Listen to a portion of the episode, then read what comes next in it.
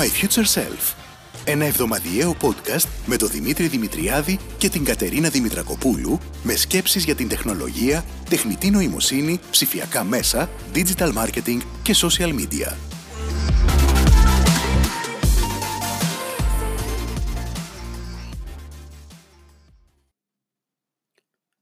Καλησπέρα Κατερίνα. Καλησπέρα Δημήτρη. Έχω συνηθίσει και λέω καλησπέρα γιατί πάντα γράφουμε βράδυ. Να πούμε ότι είναι 11 η ώρα το βράδυ που καταφέραμε να γράψουμε. Το weekly notes, αλλά αυτό δεν θα το... Ποιο, δεν θα πω ποιο; Το weekly, ε, να, αγαπητέ ακροατή, εσύ που ακούς, θέλω να κάνεις ένα story και όπως είναι το weekly notes, να τραβήξεις μια γραμμούλα και να το λες από εδώ και πέρα notes to my future self. Γιατί weekly δεν ήταν ποτέ και μάλλον δεν θα ξαναγίνει και ποτέ. Θα το δούμε αυτό, θα το δούμε. Oh, Είσαι λίγο ανυπόμονος. Ε, άστο και θα δεν δούμε είμαι πώς... ανυπόμονος. Λέγεται ρεαλισμός και είναι ε, από ε, ρεύμα στην τέχνη μέχρι φιλοσοφική προσέγγιση. Εντάξει, υπάρχει και ο σουρεαλισμός όμως που μπορείς να πεις ότι σε ένα άλλο σύμπαν είναι weekly αυτό το podcast. Σωστά, Οπότε- σωστά. Γιατί αυτό το podcast είναι υπαρκτός ρεαλισμός. Ακριβώς, ακριβώς. Σωστά, λοιπόν, σωστά. πάμε να ξεκινήσουμε να δούμε τι, τι θα πούμε σήμερα. Θέλεις; Ε, φυσικά και θέλω. Ακόμη μια φορά το πρόγραμμα και για το τι θα μιλήσουμε το έχει βγάλει η Κατερίνα Δημητρακοπούλου. Σε ακούω. Εντάξει, δεν είναι έτσι, αλλά Δεν σε είναι κάθε έτσι. περίπτωση έχουμε ε, Women in STEM σταθερά. Θα πούμε λοιπόν για, την, ε, για μια πολύ ωραία τύπισσα, τη Susan Kare, που είναι, ε, ελπίζω να το προφέρω και σωστά το όνομα και να μην είναι Ναι, Kare, πρέπει να είναι αλλά με είναι «η», Κάρε πρέπει, πρέπει να να είναι, είναι. πρέπει να είναι Κάρι, Σούζαν Κάρι. Κάρι. Κάρι, Ναι. σωστά. Μάλλον πιο καλό ακούγεται έτσι, ναι. Πρέπει να το, να το τσεκάρουμε. Για την Σούζαν Κάρι, λοιπόν, θα πούμε για ένα πολύ ωραίο, εμ, πολύ ωραίο site που βρήκα και οργανισμό καινούριο που είναι το Greek Women in STEM, που ομολογώ δεν το ήξερα και με εντυπωσίασε.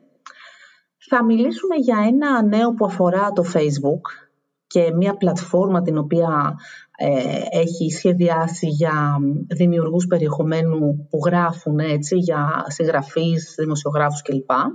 Για να κάνει λίγο monetization ακόμα. Και στα άλλα Ναι, γιατί νέα δεν θα έχει μι- αρκετό. Γιατί δεν Οπότε έχει κάνει αρκετό. λίγο ακόμα. Ακριβώς, ακριβώς. Και στα υπόλοιπα, ε, έτσι λίγο πιο tech νέα που μας αρέσουν πολύ, θα μιλήσουμε για τα NFTs. Τι λες, σ' αρέσει, εντάξει; Μ' αρέσει εδώ να πω ότι κατά βάθος την εισαγωγή θα τη γράφαμε στο τέλος για το τι θα πούμε, αλλά τώρα την είπαμε στην αρχή, οπότε δεν θα τη γράψουμε στο τέλος. Ακούσατε τι θα πούμε. Αυτό είναι η εισαγωγή. Θα το ακούτε φυσιολογικά μετά τη μουσικούλα. Την επόμενη φορά θα το ακούτε πριν τη Α. μουσικούλα, θα τη γράψουμε στο τέλος. Μη μας σας, ναι, Ωραία. να πάμε έτσι, πάμε έτσι. Εντάξει. Θέλεις, Μια θες χαρά. να μας μιλήσεις για την α, Σούζαν, να ξεκινήσουμε με το Women in Tech που το γουστάρουμε και πολύ; Εντάξει, ό,τι θέλεις. Πάμε λοιπόν να μιλήσουμε για την Σούζα, να πούμε Και ότι μετά θα σου πω εννοείται- εγώ την ιστορία μου για τη Σούζαν. Τη δική μου πλευρά. Εντάξει. Εντάξει, τέλεια. Ε, λοιπόν, θα βάλουμε εννοείται στα show notes οπωσδήποτε και όλα τα ωραία link που έχουμε μαζέψει για να έχουμε τις ε, παραπάνω πληροφορίες. Εγώ θα Μμμ. ξεκινήσω λέγοντας ότι μιλάμε για μια γυναίκα η οποία ε, το 2018, δηλαδή είναι μια σύγχρονη ε, περίπτωση, έτσι, το 2018 τιμήθηκε με το μετάλλιο από το American Institute of Graphic Arts, Σωστά. αλλά και το 2019 πήρε το National Design Award for Lifetime Achievement. Άρα, ε, να ξεκινήσω έτσι με αυτό για να καταλάβουμε λίγο πόσο, πόσο σημαντική είναι. Ε, είναι λοιπόν Ναι, μια δεν είναι designer. από αυτές που είναι άγνωστες, έτσι, παγκοσμίως, α, ε, ή, ή κάποιος τις έκλεψε τη δόξα. Αυτά συνέβαιναν στα 60s. Τώρα, από τα 80s και μετά, γιατί στην ουσία εκεί κινήθηκε και έκανε το χαμούλι της, ε, τα πράγματα πήγανε λίγο καλύτερα. Γιατί γεννήθηκε το 54, να πούμε έτσι. Σωστά. Αυτό που εμένα με εντυπωσιάζει πολύ στην, ε, στην ιστορία της είναι ότι μιλάμε για μια γυναίκα που ε, είναι πια στο Museum of Modern Art έτσι, στη Νέα Υόρκη Και ο λόγος που έγινε τόσο πολύ διάσημη ξεκίνησε από κάτι το οποίο σε άλλη περίπτωση θα μπορούσε να ήταν και disadvantage. Τι εννοώ με αυτό; Ε, όταν λοιπόν το 1984 ο Steve Jobs γνώρισε ε, την, ε, την Σούζαν και ε, της ε, είπε τη φοβερή του ιδέα να βάλει τους υπολογιστές στα σπίτια όλου του κόσμου έτσι, και ότι θέλει να το κάνει εύκολο για να το χρησιμοποιούν όλοι.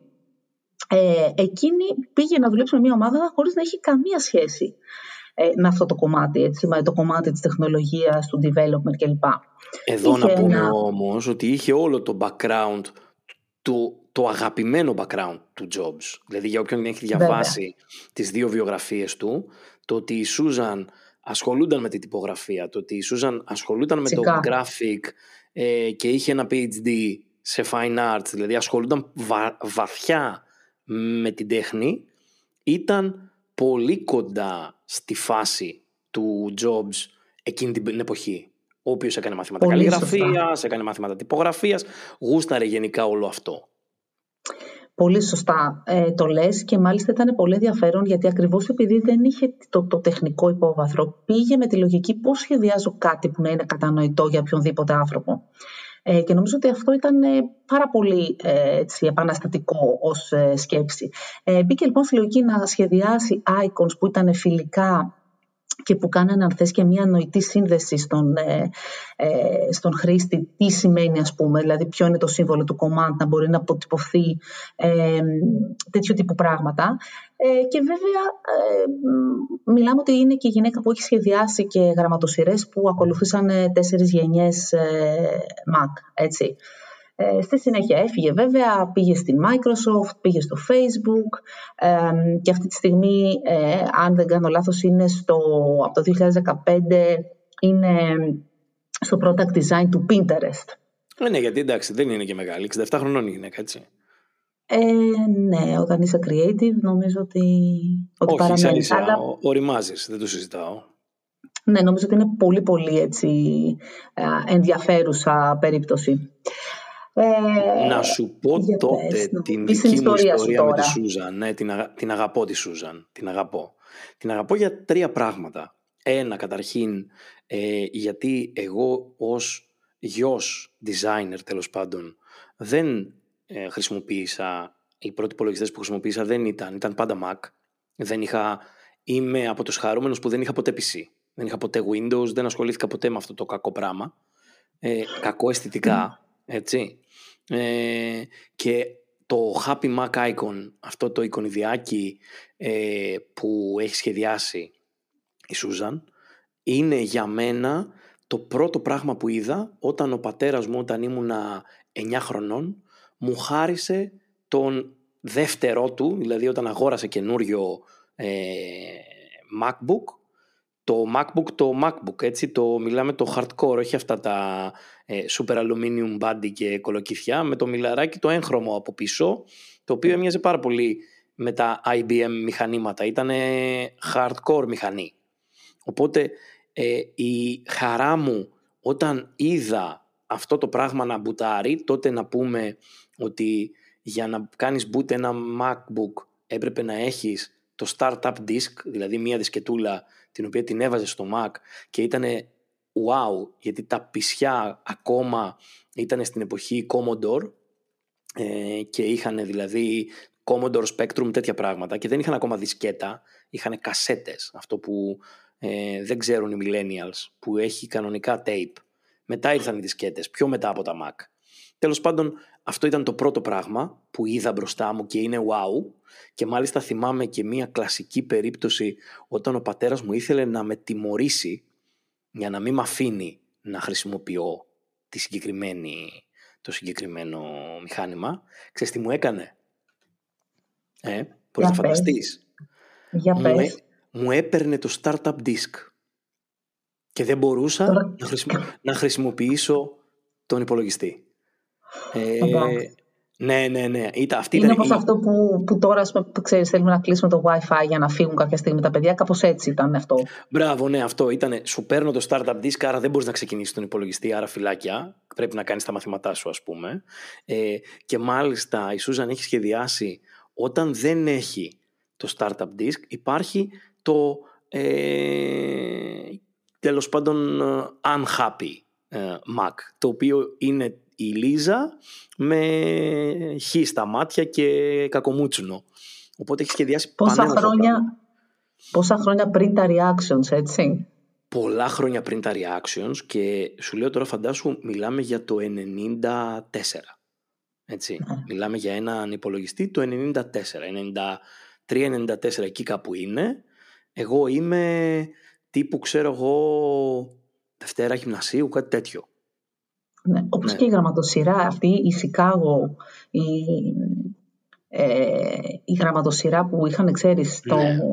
που είχε η Apple για πολλά χρόνια. Και η Τζενίβα και η Νιου York και η Μονακό, όλες αυτές που έχει βάλει ε, τα typefaces ήταν απίστευτα μαγικά. Όπως επίσης, ε, ένα πράγμα που το είχα δει και δεν είχα συνδέσει τότε στο μυαλό μου και είναι το δεύτερο και θα κλείσουμε με την Σούζαν είχα δει στο MoMA το, ε, σε ένα display που έκαναν γενικά για ε, το new, new Age of Computing λέγονταν η έκθεση είχε και διάφορα σχέδια της Σούζαν Κάρι ε, σε μιλιμητρέ ε, χαρτί. Ναι, απίστευτο ε. Αυτό το σε μιλιμητρέ χαρτί λοιπόν ήταν η προσέγγιση του καλλιτέχνη για να προσομοιάσει τα πίξελ, δηλαδή το πόσα επί πόσα πίξελ θα είναι το εικονίδιο. Πράγμα που τώρα δεν το έχουμε στο μυαλό μας ότι κάποιος έπρεπε να σχεδιάσει από το μηδέν σε ένα μέσο που του ήταν άγνωστο ε, και να βρει ένα τύπο προσωμείωσης που το συγκεκριμένο πράγμα ας πούμε δηλώνει ξεκάθαρα το τυπογραφικό background της. Δηλαδή, ναι, όταν πρέπει να κάνουμε τυπογραφία, θα πάμε σε μιλιμητρέ χαρτί, θα πάμε σε ε, διαφάνειες. Θυμάμαι τον πατέρα μου να μου λέει ότι, και ήταν και ένας από τους λόγους που δεν συνέχισε με, τα, με τους υπολογιστές πάρα πολύ, ότι αυτό που θα δώσει το χέρι στο μιλιμητρέ και στην ε, και το λετρασέτ, λετρασέτ ήταν κάποια γράμματα και κάποια ιερογλυφικά που τα πατούσανε σε, με το μελάνι.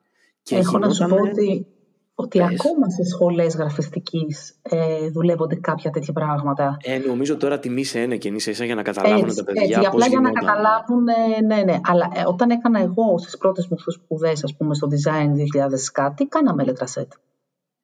Mm. Αυτό δηλώνει την ηλικία σου, Κατερίνα, και καλό είναι να το κόψουμε από το podcast. Ε, μπα, καθόλου. Μια χαρά, μια χαρά είναι. Το κάναμε όχι στο πλαίσιο, ρε παιδί μου, σαν ξέρεις, ε, for your info. Αλλά υπήρχε, υπήρχε. Ψέματα λέει παιδιά, είναι μικρό παιδί, μικρό κορίτσι είναι, μην την ακούτε, μην την ακούτε. Ναι καλά, σιγά. Θέλω πάρα πολύ, αν μας ακούει κάποιος γραφίστας, ο οποίος ξέρει το λετρασέτ, να μας κάνει ένα story, ένα tweet, ένα LinkedIn mention, ένα Snapchat, ένα τι άλλο μπορεί να μας κάνει. Επίσης, όποιος έχει τελειώσει άκτο εκεί 2000-2004 είναι ευπρόσδεκτος. Κάναμε πολύ ωραία γραφιστικά. Ωραία, άκτο λοιπόν, 2000-2004. Σοβαρά μιλάς. Είχες δηλαδή καθηγητή το φίλο μου το Χάρη τον Τζεβί. Ε, δεν είχα τη χαρά να τον έχω. Το Τζεβί ήταν σε άλλα τμήματα, αλλά είχαμε, ναι, ήταν εκείνη την, ε, την εποχή. Εξαιρετικός, by the way. Ναι, Εξαιρετικός και φίλος από τις λάσπες. Ε, τα χαιρετίσματα του δίνω εγώ από εδώ. Ξέρεις, χαιρετίσματα στην Ικαρία. Λοιπόν, επειδή έχει αρχίσει αυτό το podcast και πηγαίνει αλλού, θα σου βάλω ναι. άνω τελεία. Θα επιστρέψω στο Women in STEM. Ναι, αυτό ε, όλο δικό σου το δίνω να το πεις, να το ευχαριστηθείς όλο. Δεν έχω να πω πάρα πολλά σε αυτό. Έχω να πω απλώς ότι ψάχνοντας για αυτό το podcast και αναζητώντας ε, ε, διάφορα πράγματα, βρήκα ότι υπάρχει το Greek Women in STEM, instem.com ε, όπου είναι μια πολύ ωραία πρωτοβουλία που θέλει να, ε, να ενισχύσει τη δουλειά και να φέρει στο φως γυναίκες που ασχολούνται με science, technology, engineering, mathematics και medicine. ε, έχουν φτιάξει ένα πάρα πολύ ωραίο site που έχουν μέσα πολύ υλικό και το ανανεώνουν και πάρα πολύ α, συχνά με συνεντεύξεις, άρθρα κλπ. Αλλά έχουν και ένα πολύ ωραίο mentoring προγραμμα Ε, αυτό λοιπόν που μου έκανε εντύπωση είναι ότι έχουν μαζευτεί γυναίκες οι οποίες πολλές από αυτές είναι στο εξωτερικό. Η, ε, η Λίνα Ιντόκου είναι η γυναίκα η οποία το βιολόγος ξεκίνησε αυτή την πρωτοβουλία που αυτή τη στιγμή είναι researcher στο Yale University. Ε, είναι ε, μέσα εξαιρετικά δηλαδή τα βιογραφικά είναι πραγματικά πάρα πολύ εντυπωσιακά και νομίζω ότι αξίζει όσες ε, έτσι, γυναίκες είναι σε αυτό το κομμάτι να μπουν και να τσεκάρουν αυτό το site. Αυτά ήθελα να πω. Να την ψάξουμε να πω εγώ και να τη φέρουμε εδώ γιατί το notes to my future self, είδες έτσι, έχω αρχίσει και το κόβω το weekly, μην ξεφτυλιζόμαστε. Το notes to my future self ε, έχει, δίνει, δίνει βήμα τέτοιου τύπου, όχι; Ναι, ναι. Ε, δίνει, εννοείται, και ειδικά να μας πει και για το free mentoring πρόγραμμα το οποίο ε, έχουν και είναι πολύ ενδιαφέρον γιατί είναι πολύ εξειδικευμένο, δεν είναι γενικά ε, μέντορες, είναι γυναίκες που είναι στο STEM, οπότε μπορεί και κάποια αγαπημένη ακροάτρια που θέλει να πάει παρακάτω να την ενδιαφέρει να κάνει ένα μήνα mentoring ε, sessions με μία από αυτές τις εξαιρετικές ε, επιστήμονες. Πάμε να προχωρήσουμε. Εσύ αγαπημένη ακροάτρια που ακούς, μην ξεχνιέσαι με τα story, έτσι. Κάνουμε story και κάνουμε tag Κατέρινα Δημητρακοπούλου, Δημήτρης Δημητριάδης κάτω Παύλα. Ναι, να πάμε φυσικά. Έτσι. Λοιπόν, πού θέλεις να πάμε τώρα, πες μου, θέλεις να πάμε Θέλεις να πάμε στα NFT ή θες να πούμε το νέο του Facebook πρώτα που είναι έτσι πιο... Όχι, να πούμε το νέο του Facebook πρώτα γιατί έχω κουραστεί με το Mark, έχω κουραστεί με την πάρτη του, ειλικρινά. Και εσύ φαντάζομαι, όποιος δουλεύει στην πλατφόρμα και φτιάχνει διαφημίσεις αυτόν τον καιρό. Εντάξει, σήμερα πραγματικά δεν υπάρχει. Πες, πες, το, θέλω να τα ακούσω από τα χιλάκια σου όμως, γιατί εγώ το λέω χρόνια και μου προσάπτεται χίλια μύρια κακά. Εσύ θέλω να το πεις. Τι έκανε σήμερα, Κατερίνα, το Facebook; Είναι πραγματικά βλέπω κάτι. Όχι, όχι. δεν είναι σωστή απάντηση αυτή. Τι έκανε η Κατερίνα σήμερα; όλη, όλη μέρα, τι έκανε, τι έκανε σήμερα το Facebook όλη μέρα; Δεν θα το πω αυτό που θέλεις να ακούσεις. Τι έκανε Κατερίνα σήμερα το Facebook όλη μέρα; Παιδιά, επειδή δεν θέλει να τις καταλογίσω βρισιά, να ξέρετε ότι έχω γραπτή απόδειξη ότι η Κατερίνα Δημητρακοπούλου παρακολούθηκε έτσι, ότι το Facebook τον παίρνει σήμερα όλη μέρα. Και λέω εγώ, εγώ τα λέω από το 18 ότι τον παίρνει. Τώρα μπορεί να τον παίρνει πατόκορφα αρχίσαμε να το παραδεχόμαστε. Ναι, σήμερα έζησα και την Σήμερα. έζησα και την παράνοια του να μου έρχονται στο Messenger όλα τα μηνύματα από όλα τα pages. Να αλλάζει μόνο του. Δηλαδή. Και όταν ερχόταν μήνυμα, ας πούμε, σε σελίδα πελάτη, μου ερχόταν στο, στο Messenger σε μένα. Έπρεπε να πηγαίνω να ξαναλάζω σαν Κατερίνα. Ναι. Όλη μέρα αυτό. Το, το έζησα αυτό, το έζησα. Το έζησα. Αυτό είναι το ένα. Οι διαφημίσεις κόβονται άνευ λόγου και αιτία. Βγάζει τα καπέλα ότι είναι σεξουαλικά αυτά. Ετοιμάσου να ζήσεις το ίδιο πράγμα και με τα notifications. Ή το έζησε ήδη. Το έζησα ήδη και με τα notifications. Ναι. Ωραία. Επίσης, ε, χάνονται πράγματα. Δηλαδή, σήμερα ψάχναμε πόση ώρα να πούμε που είναι το Creator Studio, ας πούμε. Χάνονται. Γιατί δεν υπήρχε. είναι ότι χάνονται, είναι ότι κάπου τα έχουν βάλει. Θέλω να πω, ο τρόπος που πήγαινες μέχρι ναι, χθες, ναι, ας πούμε, ναι. να βρεις, πήγαινες αριστερά, πάταγες στο Creator Studio, στο page πήγαινες, έκανες τη δουλειά σου. Μόνο Τώρα... αυτό. Δεν είναι το παρά, τίποτα. Είναι, είμαστε under renovation. Τραβήξαμε την κορδελίτσα και πώ το λέει, έχει, θα, θα ήταν πιο τίμιο να το κλείσει το μαγαζί σαν ανακαίνιση, να πει παιδιά, ένα μήνα θα, θα τα φτιάξουμε αν είχαν χιούμορ θα βάζανε ένα μενού με αυτό που βάζουν όταν ε, κάνουν, ε, όταν σφουγγαρίζουν προσοχή γλιστράει αυτό έτσι, αυτό το κίτρινο που λέει slippery when wet ε, οπότε κάπως έτσι ήταν σήμερα. Δηλαδή ήταν όπου, όπου και να πατούσες είχε κλωτσοπατινάδα πίσω. Ναι, ναι, 100%. ναι. Υπέροχα, υπέροχα. Εν πάση περιπτώσει, παράλληλα με όλα αυτά όμως, θέλει να, να κάνει empower independent writers. Μπράβο, ναι. Γιατί δεν μας τα είχε σπάσει με τα fake news, ας πούμε, και τα χιλιαμύρια. Ξαφνικά θέλει να κάνει empower τους independent writers. Άιρε. Μετά, μετά το να κάνει empower τα small businesses, ε, ξέρω εγώ, τα έτσι τα αλλιώς, τώρα θα κάνει αυτούς. Μπράβο, ναι, ενώ καθόταν και κλεγόταν ότι ναι, αλλά εμένα όλο μου το revenue έρχεται από διαφημίσεις και εσύ κακιά Apple ήρθες να μου το κλείσεις. Τώρα πάμε να κάνουμε empower τους δημοσιογράφους. Για πες, ναι, και τι σκέφτεται; Ε, εγώ θα πω πολύ γρήγορα απλώς ότι θέλει να κάνει launch μια νέα πλατφόρμα που στην ουσία οποιοδήποτε γράφει θα μπορεί να δημοσιεύσει το περιεχόμενό του και να αυξήσει το κοινό του εκεί με τη λογική να μπορεί και να βγάλει χρήματα από αυτό μέσα από ένα μοντέλο με συνδρομές. Έτσι. Και αναμένεται τις επόμενους μήνες να κάνει roll-out αυτό στην, ε, στην Αμερική. Νομίζω ότι θα έχουμε αρκετά πράγματα να δούμε σε αυτό, γιατί ίσως αφορά και μεγαλύτερο κομμάτι κόσμου, δηλαδή... Ε, Εντάξει, εμένα η δική μου η ερώτηση είναι υπάρχει κάποιος δηλαδή που διαβάζει στο facebook; Στο δεν, τα, βλέ, δεν τα βλέπει σε βίντεο; Ερώτηση, νομίζω ότι η ερώτηση είναι υπάρχει κάποιος ο οποίος θα διαβάσει το facebook με τη λογική που διαβάζουμε στο Medium, με την λογική που το Twitter σκέφτηκε να πάρει το, το Revue, ας πούμε, το startup που... Ναι, OK. Okay. δηλαδή, αυτή είναι η ερώτηση. Θα διαβάσει κόσμος long form περιεχόμενο στο Facebook; Γυρίσαμε δηλαδή ξανά και θα δούμε το, την επανα... τέλος πάντων να, να, το, το resurrection των blogs. Θα δούμε ξαφνικά δηλαδή να υπάρχει το self-publishing space του facebook και να βγαίνω εγώ και να γράφω την αποψάρα μου ας πούμε και να πληρώνουμε γι' αυτό. Χλωμό. Τους δίνω μέχρι το Δεκέμβρη να το σκοτώσουνε δεν ξέρω πώς θα το σκοτώσουν, γιατί κοίτα, έχουν σκάσει ήδη 600 εκατομμύρια. Θα μου πεις τι είναι 600 εκατομμύρια. Κάπως πρέπει, πρέπει παιδί μου και εσύ, ναι, να κάνουν justify ότι... ναι. ναι. ναι. Κοίτα, λένε, ανακοινώσανε πάντως ότι μέσα στα επόμενα τρία χρόνια θα επενδύσουν ένα billion στο ναι. κομμάτι των news. Μπας και σώσουν. πιστεύω ότι θα το παλέψουν. Θα το παλέψουν Μπας και σώσουν το χαμό που έχουν κάνει και έχουν σφάξει την, ε, την οργανική απήχηση του κάθε μέσου επειδή ο αλγόριθμός τους τον παίζει.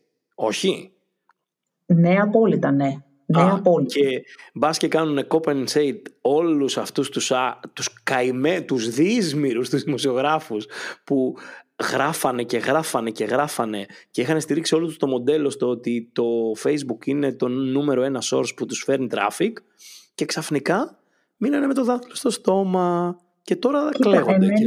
εμένα μία σκέψη είναι πώς και οι publishers θα το χρησιμοποιήσουν αυτό. Δηλαδή αν Ξέρεις, δηλαδή, τι εννοείς, ας πούμε, το Wired, ας πούμε, και το τέτοιο να μπουν και να κάνουν... Δεν πας και τόσο μακριά, πες το πέρα, ένα ε, ελληνικό, ρε παιδί μου, παράδειγμα. Το βήμα, θα... το αθηνικό πρακτορείο, ναι, ας πούμε. Ναι. ναι. θα σκεφτόταν, ας πούμε, να κάνει και ένα κομμάτι εκεί που να έχει ίσως, δεν ξέρω, και ένα περιεχόμενο διαφορετικού τύπου, θα μπορούσαν να βάζουν, ξέρω εγώ, ε, συγκεκριμένες κατηγορίες και αντί να έχουν το συνδρομητικό τους μοντέλο μόνο εκτός να το έχουν και εκεί, αυτά θα είναι ανταγωνιστικά, θα πηγαίνουν παράλληλα. Έχει ένα ενδιαφέρον Έχω νομίζω ερώτηση. Έχω ερώτηση. Βέβαια, το... θεωρητικά, κάτσε να πούμε, να πούμε ότι δεν είναι. Το τους μοντέλο στην Ελλάδα, ποιο ρε φίλε Ελλάδα, κάτσε. Ναι, εντάξει. Το ποιο. Το ιδεατό. Το ιδεατό. Ναι, Αυτό ε... που θα θέλανε. Α, να οκ. Okay. Γιατί ένα Αυτό. είναι συνδρομητικό όλο και όλο. Έτσι. Ε, ένα, δεν έχουμε άλλο. Έχω ακούσει βέβαια κατά καιρούς ότι ευσεβή πόθος, παύλα στρατηγικός στόχος θα ήταν αυτός. Τι, θα, να μπει το, το ντοκουμέντο στο facebook και να παίρνει στο payment να υπάρχει κά, όχι, να υπάρχει κάποιο τύπου ε, ξέρεις, και τέτοιο όψο. Δύσκολα πράγματα, τέλος πάντων. Και στα δικά μας ελεύθερες δηλαδή, ναι, ok. Okay. Μαζί ναι, σου. Πάντως να πούμε ότι, ότι δεν έχει, το Facebook δεν έχει ακουμπήσει καθόλου τους publishers. Έτσι. Αυτό υποτίθεται ότι είναι για independent writers αυτή τη στιγμή. Πού να, τους, ακου, πού να τους ακουμπήσει, ναι. μαστιγώνονται. Ναι, ακριβώς. Ακριβώς, ναι, μαστιγώνονται. Ε, λοιπόν, θες να πάμε στο επόμενο; Θέλω να πάμε στο επόμενο. Γιατί ζω λοιπόν, εγώ πώς... σε αυτή τη ζωή. Το ξέρω. Εγώ έχω, λοιπόν, έχω βάλει ποτό, να ξέρεις, έτσι. Έχεις βάλει. Εγώ συγκρατήθηκα γιατί έχω να δουλέψω μετά. Και είπα... Γιατί είπα εγώ δεν θα δουλέψω. Δεν κατάλαβα. λοιπόν, κοίτα να δεις πώς θα πούμε την επόμενη ενότητα. Εγώ, θα, εγώ θα πω τα, τα πρώτα, τα, τα πολύ βασικά και εσένα θα σε αφήσω να πεις τα, τα advanced, ρε παιδί μου, θα το κάνουμε έτσι, άμα συμφωνείς. Γλυκούλα, ναι. Βλέπεις, αγαπημένη μου ακροάτη, ποιος κάνει κουμάντο σε αυτό το podcast, έτσι. Καταρχάς, γιατί είναι ένα, είναι ένα subject που το ξέρεις πολύ καλύτερα. Είναι ένα subject που το ξέρω πολύ καλύτερα. Δεν έχω βγάλει λεφτά ακόμα γιατί δεν πήγε κανένας να αγοράσει τα NFT μου, αλλά δεν πειράζει. Ε, σύντομα. Είναι νωρίς ακόμα. Όλε 5.000 μέρες έκανε δουλίτσα. Δεν μπορεί η Δημητριά να περιμένεις εσύ τώρα έκανες κάτι και μπα. Σωστά, σωστά, σωστά. Εντάξει. Εγώ είμαι στην μέρα 365, οπότε θα περιμένω. Ο, θα περιμένει ακόμα 4.500 μέρε τουλάχιστον. Ο Βαρουφάκης ήταν στο. Ποια έκανε την 21η, πώς τη λένε. Πέμπτη μέρα, πώς τη λένε, πώς το λένε το κόμμα. Ε, ναι, ναι, δεν ξέρω. Whatever. Για πες τώρα εσύ, για πες, για κάνε εσύ την λοιπόν. εισαγωγή. Εγώ θα, θα καθίσω εδώ σε μια γωνίτσα και θα πίνω. Τίποτα, η εισαγωγή είναι πολύ απλή. Εγώ θα πω απλά τι είναι τα NFTs και μετά θα πεις εσύ τα wow, τα wow νέα του πόσο ναι. μπορεί να αγοραστεί ένα NFT. Ναι, ναι, ναι. ωραία. Λοιπόν, καταρχάς ε, να πούμε τι σημαίνει. Είναι non-fungible tokens. Αυτό είναι το, το NFT. Και στην ουσία μιλάμε για ψηφιακά αντικείμενα, ψηφιακά, ε, το πούμε, θες να το πούμε περιουσιακά στοιχεία, ε, θα μπορούσαμε ναι, ας πούμε, να το πούμε και, εδώ και να κάπως πούμε έτσι. Το βασικό, μοναδικά, μοναδικά. ψηφιακά στοιχεία. Ναι. Ας το αφήσουμε σαν στοιχεία, γιατί μπορεί να είναι διάφορα. Ναι. Σωστά, τα οποία ε, μπορεί να είναι πάρα πολλά πράγματα, έτσι, από ένα έργο τέχνης, ε, μπορεί να είναι ένα tweet, όπως είδαμε, μπορεί να είναι ένα ψηφιακό ε, ρούχο, δεν ξέρω, ή ε, κόσμημα, είναι πάρα πολλά. Ε, βασικά οτιδήποτε μπορεί να είναι ένα NFT. Να βάλω εδώ εγώ ένα αστεράκι για να καταλάβουμε λίγο ε, και θα είναι το... Αυτό δεν είναι τεχνικό, είναι κάτι πολύ απλό. Γιατί λέμε fungible και non-fungible. Ε, Σωστά. το bitcoin είναι κάτι το οποίο είναι fungible. Δηλαδή, μπορώ να έχω ένα bitcoin, να το ανταλλάξω με ένα άλλο bitcoin και αυτό που θα έχω στο τέλος να είναι το ίδιο πράγμα. Δηλαδή, ε, κάθε coin ε, όταν είναι πάνω σε ένα ledger, όταν είναι τέλος πάντων επάνω στο blockchain, είναι fungible. Δηλαδή, μπορώ να αλλάξω ένα με ένα άλλο και αυτό που θα έχω να είναι ακριβώς το ίδιο πράγμα, χωρίς δεν αναφέρομαι ούτε σε volatility τιμών ούτε τίποτα. Μπορώ να αλλάξω, ε, αν πούμε ότι ε, στις 11 και 27 σήμερα αποφασίζω να ανταλλάξω ένα bitcoin με ένα άλλο, να στείλω από ένα πορτοφόλι μου ένα bitcoin ε, σε ένα άλλο πορτοφόλι μου, αυτό που θα έχω από τη μία πλευρά στην άλλη θα είναι το ίδιο πράγμα. Στο NFT δεν ισχύει. Στο δεν NFT ισχύει δεν αυτό. ισχύει αυτό. Το NFT είναι non-fungible, δηλαδή μπορώ να έχω ένα πράγμα και δεν μπορεί να αντικατασταθεί με τίποτα άλλο. Αυτό το πράγμα έχει μία διεύθυνση ας πούμε μέσα σε εισαγωγικά επάνω η οποία είναι μοναδική. Αυτό. Πάμε παρακάτω. Και πώς μπορείς να, να αλλάξεις χέρια λοιπόν, πώς μπορεί ένα NFT να αλλάξει χέρια μόνο μέσω δημοπρασιών στην ουσία, έτσι, ως συλλεκτικό αντικείμενο. Μόνο μέσω, μόνο μέσω αγοράς βασικά, όχι απαραίτητα δημοπρασίας. Αγοράς, πολύ σωστά. Σωστή, ναι. πολύ σωστά. Αγοράς. Δημοπρασίας το είπα γιατί σκεφτόμουν να ξέρεις αυτό που έγινε ναι, με το... Πρέπει να πούμε και αυτό με τη δημοπρασία. Ε, και όχι μόνο με τη δημοπρασία, γενικότερα ε, τελείωσε με το εισαγωγικό και να πούμε 4-5 πραγματάκια που μπορούν να κάνουν τα NFTs. Ε, αυτά θα πούμε πρώτα και μετά θα πούμε τα, ξέρεις, αυτά που γίνανε τα, ωραία, ναι. τα πολύ ωραία τον τελευταίο καιρό. Ε, να πούμε καταρχάς ότι, ότι στην ουσία το πιο, η πιο απλή πληροφορία είναι ότι το NFT είναι ένα ψηφιακό ε, πιστοποιητικό πνευματικής ιδιοκτησίας που αποθηκεύεται μέσα στο blockchain. Δεν είναι πνευματικής ιδιοκτησία. Δεν είναι πνευματικής ιδιοκτησίας, είναι ιδιοκτησίας. Γιατί η πνευματική ιδιοκτησία ανήκει στο δημιουργό. Δηλαδή, όταν ο ε, φτιάξει, δεν έχει φτιάξει ακόμα. Όταν Θέλω έχει, πολύ όταν, να φτιάξει ο Banksy. Θα φτιάξει, θα φτιάξει. Όταν ο Banksy, και μάλιστα να πούμε και το χαμούλι που έγινε με τον Banksy και τον τύπο που έκαψε τον Banksy του για να τον κάνει NFT.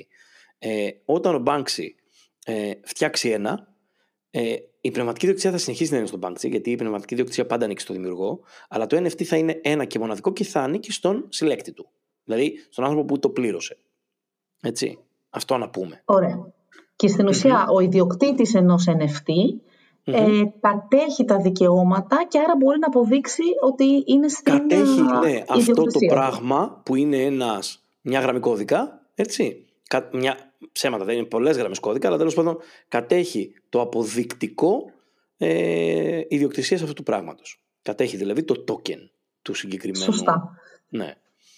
Και Οπότε- απλώς έτσι για, για την ιστορία να πούμε ότι δεν είναι τόσο πολύ καινούργια ο, Όχι, ε, σε καμία περίπτωση. τα, δεν είναι τόσο πολύ καινούργιο. Το πιο, η πρώτη εκτεταμένη χρήση, το είχε νομίζω πει Δημήτρη και σε κάποια άλλη φάση, σε κάποιο podcast αν θυμάμαι καλά, ε, ήταν το 2017 με τα CryptoKitties. Να σου πω, εγώ ε, σε σχέση με τα NFTs, επειδή ασχολούμαι ουσιαστικά από το ε, και πιο νωρίς από το 17, γιατί τα NFT στην ουσία είναι ένας τρόπος ε, διαχείρισης tokens στο blockchain. Δεν είναι κάτι... 27 είσαι 10 χρόνια είναι αυτά τα NFT. Πότε από τα 17 με τρελάνεις; Όχι παιδί μου, το, ε, εγώ το, όταν βγήκαν τα CryptoKitties ήθελα να φτιάξω ένα Α, τα παιχνίδι. CryptoKitties, κατάλαβα, κατάλαβα. Τα Νόμιζα τα CryptoKitties. NFTs. Ok, όχι, όχι, οκ. τα CryptoKitties. Όταν βγήκαν τα CryptoKitties, ήθελα να φτιάξω ένα παιχνίδι για να καταλάβεις τι παίχτηκε, ε, γιατί το έχουμε κουβεντιάσει αυτό μεταξύ μας. Όταν βγήκαν τα CryptoKitties, εμένα μου άρεσε πάρα πολύ η ιδέα των CryptoKitties γενικότερα. Ε, μου θύμιζε πάρα πολύ τα, τα, τα Tamagotchi. Τα Tamagotchi τα πρόλαβες εσύ ή είσαι και τα μικρότερη από μένα; Προ- Είσαι, θα πεις. Δεν μου Ναι, λένε θα πεις τίποτα. εδώ. Ναι, θα πεις. Ναι. Ναι, θα πω, ναι, θα πω. Τα Tamagotchi για όσους δεν ξέρουν και δεν έχουν Google ήταν μικρά, μικρές συσκευούλες με ε, πλασματάκια τα οποία αν δεν τα τάιζες συγκεκριμένες ώρες, αν δεν έπαιζες μαζί τους συγκεκριμένες ώρες, αν δεν ε, έκανες ε, ε, μ, αλληλουχίες επάνω στο πραγματάκι αυτό που είχε μπαταριούλα, ήταν σαν ηλεκτρονικό παιχνίδι, πεθαίνανε ή μεγαλώνανε και εξελίσσονταν και γινόντουσαν ε, ζωάκια ολόκληρα. Και τα CryptoKitties ήταν αυτό ακριβώς. Δηλαδή ήταν ε, τους τάιζες στην ουσία με διάφορα πραγματάκια ε, Ethereum ε, και τα φρόντιζες μ, καίγοντας στην ουσία ε, χρήματα ε, για να ε, μεγαλώσουν. Αυτό εμένα μου άρεσε. Ναι, ναι, πώς ρε παιδί μου παλιά, ξέρεις, μαζεύανε, ξέρω εγώ, κάρτες αυτά, κάπου, κάπως... Δεν ε, ήταν κάνουν τόσο. και μια- Τα, έχει τα μια CryptoKitties συλλογή. ήταν. Ξέρεις τι, τα CryptoKitties δεν ήταν τόσο η συλλογή όσο το gaming. Δηλαδή μοιάζαν πολύ με τα Tamagotchi. Μετά άρχισαν να γίνονται συλλεκτικά τα CryptoKitties γιατί βγήκαν ε, από διάφορα ε, α- από αντίστοιχες εταιρείες τέλος πάντων. Ε, αντίστοιχα ε, οι CryptoPunks ας πούμε.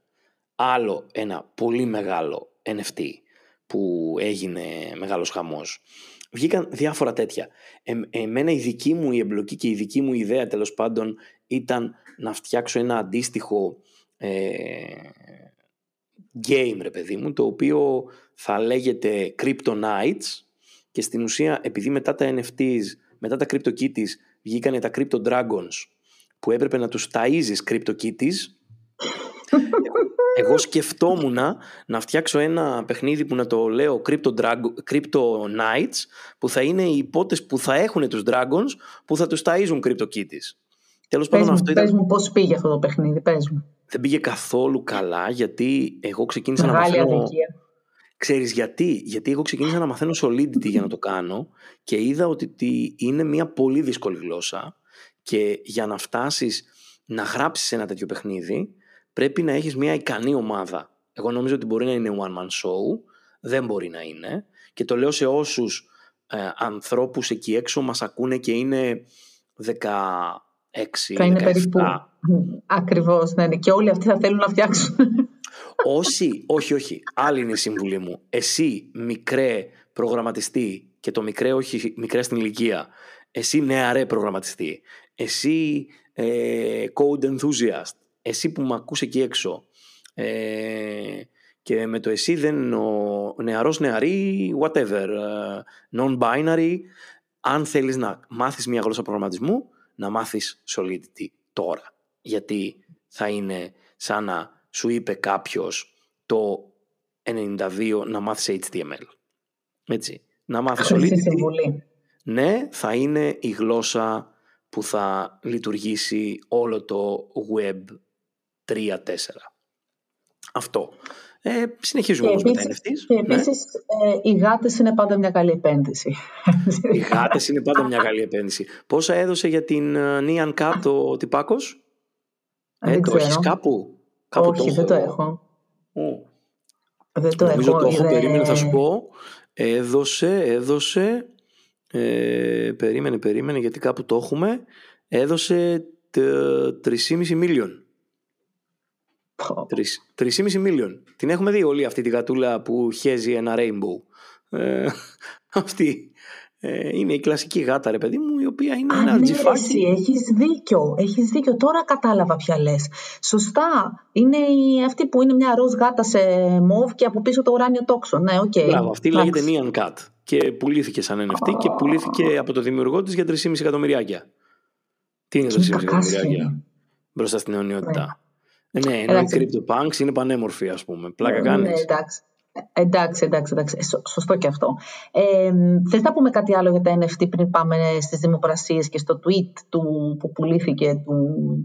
Αυτό που θέλω να πω εγώ τεχνικά λίγο για να καταλάβουμε το κομμάτι των NFTs, ε, τα non-fungible tokens στην ουσία είναι smart contracts τα οποία τρέχουν πάνω στο Ethereum blockchain. Το Ethereum Σωστά. Αυτό πρέπει να Είναι- το πούμε μόνο στο Ethereum. Ναι.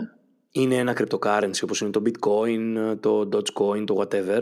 Υπάρχουν και άλλα τέλος πάντων ε, blockchains που υποστηρίζουν NFTs όπως το Polkadot που στην ουσία ε, είναι ένας από τους ανταγωνιστές του Ethereum και διάφορα από αυτά τα blockchains έχουν αντίστοιχα δικές τους NFT versions έτσι δηλαδή δεν είναι ότι το Ethereum έχει φτιάξει ε, έχει ας πούμε για παράδειγμα ένα από τα μισητά για μένα ανόητα blockchains είναι το Tron και το θεωρώ τραγικό και έχει και αυτό τέλος πάντων τη δική του version των NFTs. Εγώ νομίζω ότι τα, τα βασικά, τα, τα τρία ας πούμε, αν μπορούσαμε να διαλέξουμε τρία ε, Μμμ.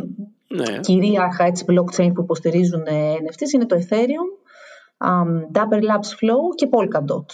Τουλάχιστον Α, ναι. αυτά υπάρχουν και στους, ε, ξέρεις, Αν ήμασταν πάντως εδώ να ξέρεις για να διαφημίσουμε και το, ε, το δωμάτιο που κάνουμε στο Clubhouse, αν ήταν εδώ ο Άγγελος θα σου έλεγε ότι κάνεις speculation τώρα και ότι δεν ξέρουμε ποιο θα κυριαρχήσει. όχι Ε, δεν ξέρουμε ποια θα κυριαρχήσει. ναι, Αλλά είναι τα, ε, τα τρία που είναι λίγο πιο γνωστά αυτή τη στιγμή, ρε παιδί μου. Δηλαδή για να μην λέμε μόνο το Ethereum που εντάξει, είναι το πιο... By the way, έχουμε κάνει ένα και έγινε χαμούλης ε, με ένα room που κάναμε στο Clubhouse γιατί έχουμε ένα αντίστοιχο club που λέγεται Satoshi Pergamondo για όσοι ασχολούνται με κρύπτο καταλαβαίνουν τι είναι Πες το μας Satoshi. λίγο κάθε πότε είναι το... Είναι κάθε Τετάρτη στις 10 ε, και το κρατάμε 10 με 12 και έχει συγκεκριμένη θεματολογία ε, και λέγεται Satoshi Pergamondo ε, και τα meetings λέγονται Bitcoin Pizza Party.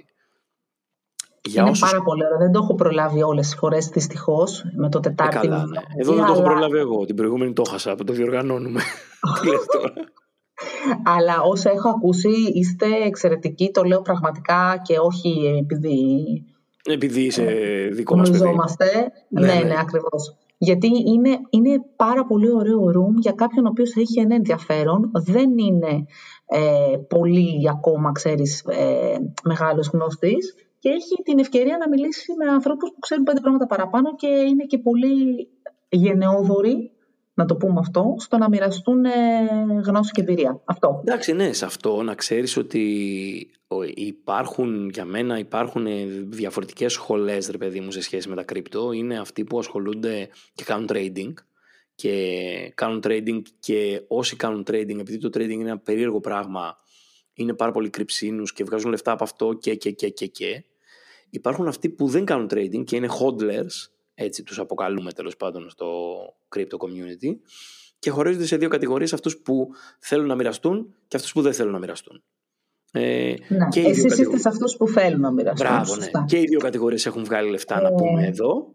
Ε, αλλά σε κάθε περίπτωση, ε, για να επιστρέψουμε στα NFTs, τα NFTs είναι μια εξαιρετική περίπτωση για συλλέκτες, για ανθρώπους που θέλουν να αγοράσουν και έχουν χρήματα και θέλουν να αγοράσουν ψηφιακή τέχνη η οποία θα ζήσει πολλές, πολλά πολλά χρόνια. Έτσι. Δεν είναι φούσκα για μένα, αν ρωτάς την προσωπική μου άποψη. Ε, όχι γιατί το θεώρησα αυτονόητο, κακός ίσως, αλλά επειδή όχι, να σου πω, πιστεύω. Αν με ρωτούσαν, όταν, αν ρωτούσαν κάποιον το έβλεπα συνεντεύξεις, γιατί έκανα μία έρευνα και έβλεπα συνεντεύξεις του, είδα συνέντευξη του Elon Musk το 2004, που τον ρώτησαν αν θεωρεί το bitcoin φούσκα. Και η απάντηση του ήταν πάρα πολύ ήξες αφήξεις. Ήταν ναι, αλλά ίσως, αλλά δεν ξέρω. Ο άνθρωπος που βγήκε και είπε ναι. η Τέσλα θα είναι η πρώτη που θα κάνει bitcoin το 2021 όμως. Έτσι, αυτό είναι 16 χρόνια αργότερα. Έτσι, κάνε με προφήτη να σε τώρα, τώρα μιλάς με την ιδιότητα του φούτουρης που θέλεις να επιβεβαιώνεσαι. Ε, όχι, δεν είναι το ότι μιλάω με την ιδιότητα αυτή. Είναι ότι υπάρχει άπειρος κόσμος ο οποίος είναι αρνητής Δηλαδή λέει, παιδιά, καλή φάση, αλλά θα έρθει, ξέρω εγώ, το Federal Reserve ή η Κεντρική Τράπεζα και θα τα κάνει, θα τα απαγορεύσει τα bitcoin. Υπάρχει Ωραία, κόσμος... μπορώ... Ε, Πες. Ναι, ναι. Μόνο ένα θα πω, ότι αυτή τη στιγμή η Visa ανακοίνωσε ότι θα δέχεται ε, πληρωμές με bitcoin, οπότε τι συζητάμε τώρα. Δηλαδή, Ρε, με αυτό που πρέπει να καταλάβει ο κόσμος που μας ακούει ασχολείται ή δεν ασχολείται με cryptocurrencies ή με blockchain είναι ότι το blockchain και το ethereum, όχι απαραίτητα το bitcoin έτσι, που είναι νομισματικό πράγμα ε, και το ethereum και γενικά οι λογικές αποκεντρωμένης διαχείρισης πλούτου και smart contracts, δηλαδή έξυπνων συμβολίων που εκτελούνται με κώδικα, θα είναι, όχι θα είναι, είναι αυτή τη στιγμή το μέλλον όχι μόνο των συναλλαγών, όχι μόνο της τέχνης, όχι μόνο οτιδήποτε θα πρέπει να υπάρχει ε, μοναδικότητα και εμπιστοσύνη. Έτσι, εμπιστοσύνη, γιατί... αυτό πήγα να σου πω. Ναι. Στην ουσία το bitcoin για μένα το, το μαγικό που κάνει είναι ότι βγάζει από μέσα όλα τα third parties. Δηλαδή αντί ας πούμε να είναι ο, ο, ο developer.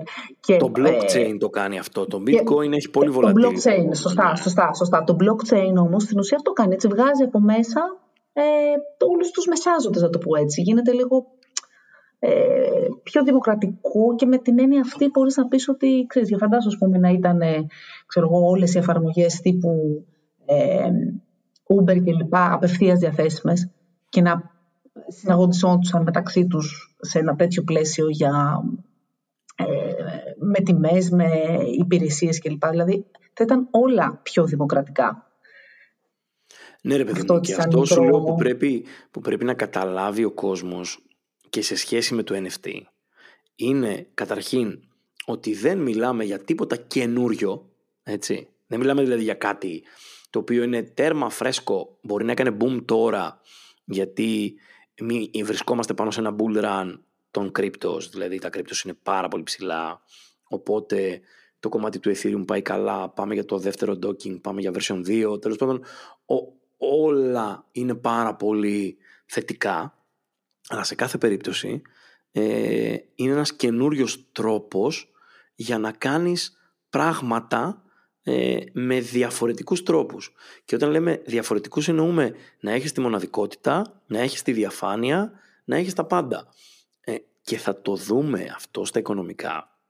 Συζητήσαμε την προηγούμενη φορά, συζητήσαμε για το χαμό που έγινε με το GameStop και τον όλο χαμό των μετοχών που ξαφνικά ας πούμε κλείσανε τεράστια μαγαζιά που από πάντα ε, κάνανε παιχνίδια στη Silicon Valley απλά από ένα γκρουπ ας πούμε ανθρώπων που αποφάσισε ότι ε, θα πάει να αγοράσει μετοχές και θα κάνει buzz ε, ναι. σε ένα social και ξέρεις και τι άλλο θέλω να πούμε σε ένα επόμενο podcast. Θέλω να συζητησουμε λίγο για το sustainability αυτής της τεχνολογίας.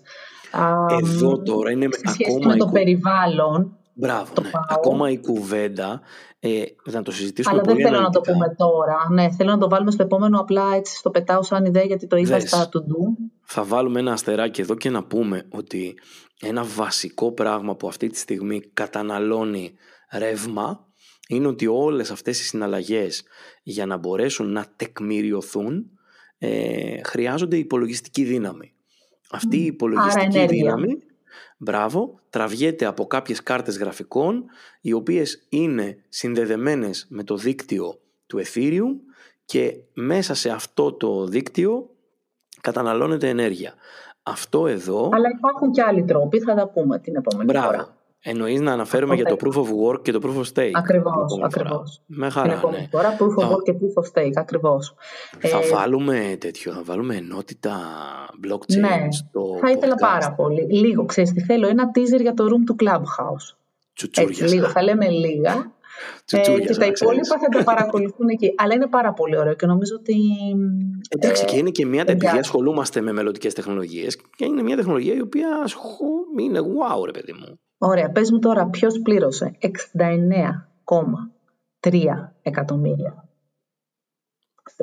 69,3 εκατομμύρια για να πάρει τι, ένα NFT, θες να πεις; Όχι, όχι, πες τι, γιατί παρακολούθησα τη συνέντευξή του που έλεγε ε, 5-10 λεπτομέρειες. Ε, παρακολούθησα τη συνέντευξη του αγοραστή δηλαδή. Του Beeple. Α, του, Του αγοραστή.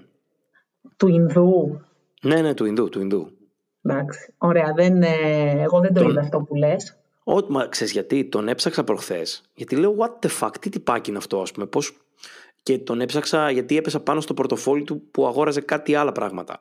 Δηλαδή εδώ να το πούμε, by the way, ότι αυτό που έχει στο μυαλό μας ο κόσμος, στο μυαλό του ο κόσμος, ποιος Εν βαρέσει τω να μεταξύ γελγώσω. είπαμε Ινδού και είναι Ίνδιαν, ε. Όχι, δεν είναι ο κόσμος. Α, οκ. Από σένα Περίμενε είναι με, μάλλον. περίμενε, περίμενε. Α, ναι, δικός μου είναι. Ε, Ελπίζω να μην πειράζει κάποιος τη μηχανή του Δημητριάδη την ώρα που γράφει podcast. Η μηχανή του Δημητριάδη είναι κλεισμένη στο υπόγειο πάρκινγκ του Δημητριάδη, στο Εντάξει, Bat Cave, ωραία. οπότε δεν την πειράζει κανένας. Ε, επίσης, Είπαμε αυτό Ινδού και είναι Indian born, έτσι, όχι Ινδός, ήταν ε, είναι λάθος. Indian born, το Ναι, τυπάκι είναι ναι. πολύ ωραίο, ε, απλά γεννήθηκε στην Ινδία. Ε, Λοιπόν, και- κάτσε να πούμε καταρχάς κανονικά την είδηση, γιατί δεν την έχουμε πει. Μιλάμε εμείς μεταξύ μας και οι ακροατές δεν έχουν καταλάβει τίποτα. Έχουμε Ε, Google. Google το, αδελφέ, αν μπορείς. Για πες, πες, πες, πες. Ωραία, η είδηση, εν πάση περιπτώσει, είναι ότι ένα NFT, το οποίο ονομάζεται Every Day is the First 5,000 Days, 5.000 ημέρες, εν πάση περιπτώσει, ε, ένας καλλιτέχνη ο οποίος έκανε ένα ψηφιακό κολλάζ του BP, ε, πουλήθηκε για 69,3 εκατομμύρια δολάρια και αγοράστηκε από έναν προγραμματιστή. Για πες. Ο συγκεκριμένος, ο οποίος δεν θυμάμαι καν το όνομά του, δεν το έχω κάπου μπροστά μου δηλαδή. Το έχω, εγώ Επειδή- θα σας το πω. Βίκνες Σουντάρεσαν. Μπράβο, ναι. Αυτό το τυπάκι Και που μας λέτε. στέλνει μήνυμα, λέει, και μας λέει με λένε Σουντάρεσαν. Μπράβο, ναι. Πώς θα τονίζεις έτσι, μανίτσα. ε, αυτό το τυπάκι που λες, είδα τη συνέντευξή του, του έκανε μια ωραία συνέντευξούλα ο, ο Nas Daily. Ο τυπάκος, ο, αυτός που έχει το Nas Daily, ο Nas κάτι. Πώς, το λένε, το, πώς το λένε το Nas Daily στο τέτοιο. Νομίζω το λένε σίγουρα Nas, ο οποίος είναι ένας Παλαι- Παλαιστίνιαν Ισραήλι τυπάκος. Nas Daily, ναι, ναι, ναι. Έτσι τον λένε κανονικά. Νουσεριέρ Γιαζίν λέγεται το κανονικό του όνομα τέλος πάντων. Ε, του έκανε μια τέλεια συνέντευξη, όπου στην ουσία αυτό που κουβεντιάζαν είναι, ωραία ρε παιδί μου, πες μου γιατί έδωσες τόσα λεφτά για να πάρεις ένα έργο τέχνης τέτοιου τύπου; Και αυτό που είπε ήταν α- η, η βάση για όλα τα NFTs και η βάση για το blockchain. Είπε ότι εγώ πιστεύω τόσο πολύ στην τεχνολογία που θεωρώ ότι η επένδυση που έκανα ήταν σαν να ήμουν ένας γεωκτήμονας ρε παιδί μου και αγόραζα μία α, Μοναλίζα. Έτσι, δηλαδή ότι αν πούμε ότι κάποιος είχε παραδοσιακά λεφτά ή με δίκη ή ξέρεις, ε, οι, οι άνθρωποι που ασχολούνταν με την τέχνη και είχαν χρήματα επένδυαν στην τέχνη. Έτσι και αυτός επειδή ασχολείται με τα cryptocurrencies και έχει βγάλει χρήματα από τα cryptocurrencies Που by the Προφανώς. way... Ναι, ναι. Όχι και by the way είπε ότι είναι και ε, ο συγκεκριμένος, τέλος πάντων υπάρχει μια σχολή στα cryptocurrencies που λέγεται ε, maximalists. Δηλαδή άνθρωποι που θεωρούν ότι τα cryptos θα είναι από εδώ και πέρα το χρήμα. Τελεία. Δηλαδή ότι το παραδοσιακό χρήμα έχει φτάσει σε ένα το Κορεσμό, ναι. Ναι, το centralized. Ναι, σωστά. Θα πρέπει να δηλαδή- γίνει decentralized. Μπράβο, ναι. Το κεντρικό χρήμα έχει πρόβλημα, άρα πρέπει να πάμε σε ένα αποκεντρωμένο σύστημα, ας πούμε. δεν ήξερα ότι είμαι σε αυτή τη σχολή. Σε ευχαριστώ που μου το είπες. Ε, δεν είσαι maximalist τώρα ακόμα εσύ. Maximalist σημαίνει να ε. μην έχεις τίποτα σε ευρώ στην τράπεζα και να τα έχεις όλα σε bitcoin. Όχι, εντάξει, σημαίνει... Και δεν, όχι, όχι, σημαίνει... Ε, Θες να πεις ότι αυτός δεν έχει ε, καθόλου χρήματα, μην τρελαθούμε. Εγώ εννοώ ότι σημαίνει ότι να πιστεύεις, να έχεις την πεποίθηση ότι εκεί θα πάει το πράγμα. Όχι, όχι. Μιλάμε για ανθρώπους. Και το έχουν κάνει και, πρά, και πράξη, δηλαδή έχουν όλη την περιουσία έτσι. Έχουν όλοι τους την περιουσία και όλα τους τα savings σε bitcoin έτσι, ή ethereum ε, και κινούνται... Κόβεσαι λίγο να ξέρεις σε κάποια σημεία, ελπίζω να... Κόβεσαι. Είπε κόβεσαι ναι. στο Δημητριάδη ρε φίλε, δηλαδή αυτό ήταν, ξέρεις τι θα κάνω, αγαπημένο μου ακροατή, θα βγω από Wi-Fi αυτή τη στιγμή που μιλάμε και θα μπω σε καλώδιο, άμα κοπώ, θέλεις, θέλεις να τραγουδάς εσύ όσο εγώ το κάνω; Ε; Όχι, μπορώ να πω κάποια παραπάνω πράγματα για αυτή την είδηση που λέμε για να μην φανεί αλλαγή. Ξεκινήσει, κάνει τη δουλειά σου και Κάνω ένα, ένα κουμπί, ένα κουμπί. Ναι, άμα με χάσετε, θα ξαναγυρίσω. Ε, ηχογραφημένο είναι αυτό, δεν είναι live. Ε, το πατάω. Ο Κατερίνα συνέχισε. Πάτησέ το, εσύ αγαπημένη μου ακροατή που συνεχίζεις να μας ακούς. Να πούμε ότι η συγκεκριμένη δημοπρασία έγινε στις 11 Μαρτίου και μάλιστα η τιμή ξεκίνησε από τα, από τα 100 δολάρια πριν φτάσει στο σημείο που, που έφτασε. Και ο τυπάκος αυτός... Ε, μην το οποίος... λες τυπάκο τώρα, προσβάλλω. Τυπάκος δεν είναι, σωστά. Τυπάρα μια χαρά ήταν. Και η τυπάρα αυτή λοιπόν δεν είχε μπει από την αρχή, δεν γνωρίζαμε από την αρχή το πραγματικό του όνομα, έτσι. Ε, είχε μπει με ένα ψευδόνυμο, Μετάκοβαν, και μετά, τις επόμενες, σε πάση περιπτώσει, μέρες. Εδώ να πούμε, by the way, ότι δεν είναι. Το κόσμος τον ήξερε. Γιατί με, το συγκεκριμένο ψευδόνυμο είχε και wallet, ήταν μέσα και στα Coinbase, ήταν παντού. Δηλαδή. Ναι, αλλά δεν τον ήξερε. Ε, δεν τον ήξερε πολλοί κόσμος, δεν μπήκε με το. Ναι, προφανώς δεν ήξερε με το, ονομα... ναι, το ονοματεπώνυμό του. Εδώ να πούμε ένα κομμάτι της ψευδονυμίας είναι άλλο η ψευδονυμία και άλλο η ανωνυμία. Δεν υπάρχει συναλλαγή στο blockchain που να είναι ανώνυμη, από και προς καταγράφεται, ναι, δεν λέω ότι δεν υπάρχει. Αλλιώς, ναι, σωστά. Μπορεί να είναι ψευδόνυμη, που για μια συναλλαγή αυτό είναι πρόβλημα, by the way, γιατί μπορεί να έχει ξέπλυμα από πίσω άλλα, σωστά, σωστά. Ναι. Ε, αλλά σε κάθε περίπτωση ο κόσμος έχει στο μυαλό του ότι το blockchain, ε, τα bitcoin ή τα όποια κρυπτονομίσματα χρησιμοποιούνται για ε, συναλλαγές ρε παιδί μου οι οποίες είναι γκρι. Όχι, ε, δεν είναι υποχρεωτικό αυτό. Δεν είναι υποχρεωτικό και δεν είναι και η πραγματικότητα έτσι. Ακριβώς. Πολύ εύκολα μπορεί κάποιος να κάνει tracking αν αυτά τα χρήματα δεν γίνουν ποτέ fiat money. Fiat money είναι τα κανονικά ε, χρήματα, δηλαδή ε, κάποιο από τα συναλλάγματα, ε, μπορούν εύκολα να ε, γίνουν track οι συναλλαγές από και προς. Να, να κλείσουμε με τα NFTs με ένα πράγμα που το είπα και στο room και θα το ξαναπώ και θα το λέω συνέχεια για το NBA. Ναι, και και μια ερώτηση μετά. Ωραία. Να πούμε για το NBA Top Shots. Το NBA Top Shots είναι στην ουσία ε, ωραίες βιντεοκαρτούλες ε, του NBA με διάφορες φάσεις. Δηλαδή πώς είχες παλιά τα Super του και την κάρτα που ήταν αυτή η μοναδική καρτούλα που ήταν δική σου τέλος πάντων ε, και ήταν φυσική, physical, την έπιανες. Ε, τώρα το NBA ήρθε και έφτιαξε το NBA Top Shots που είναι στην ουσία κάρτες οι οποίες ε, είναι φασούλες, μικρά βιντεάκια που βγάζουν ξέρω εγώ χίλιες, πενήντα, 500 από κάθε φάση, 5.000, whatever. Και ο κόσμος πηγαίνει και αγοράζει από 9 δολάρια, 35, κάποιες έχουν 2,5, 3,5, 35.000, 50.000. Γενικά, ε, όπως έχουν όλες οι ε, συλλεκτικές κάρτες σε διάφορα άλλα. Δηλαδή, αντίστοιχα υπάρχουν και τα Pokemon, υπάρχουν και τα παιχνίδια τα αντίστοιχα, υπάρχουν πάρα πολλά τέτοιου τύπου και στο φυσικό και στον ψηφιακό κόσμο. Εδώ να πούμε στο θέμα του ψηφιακού κόσμου ότι η τέλεια λογική που έκανε το Top Shots ήταν ότι αφαίρεσε αυτό που λέμε path of least resistance, δηλαδή μπορούσες να πας με την καρτούλα σου και να αγοράσεις ένα NFT, γιατί το να αγοράσεις ένα NFT ή το να αγοράσεις bitcoin ή το να αγοράσεις ethereum δεν είναι και η πιο απλή διαδικασία του πλανήτη. Χρειάζεται να έχεις ένα πορτοφόλι, ε, το πορτοφόλι σου όταν έχεις πολλά χρήματα πρέπει να είναι και hardware wallet, έχεις μία διεύθυνση, έχεις ένα passphrase το οποίο είναι στην ουσία ο κωδικός ο μοναδικός που δεν πρέπει να το χάσεις, μπορείς εύκολα να χακαριστείς. Τέλος πάντων υπάρχουν... Να πάθεις αμνησία και να μην έχεις πρόσβαση. Μπράβο, ναι. Υπάρχουν technicalities πάνω σε αυτό.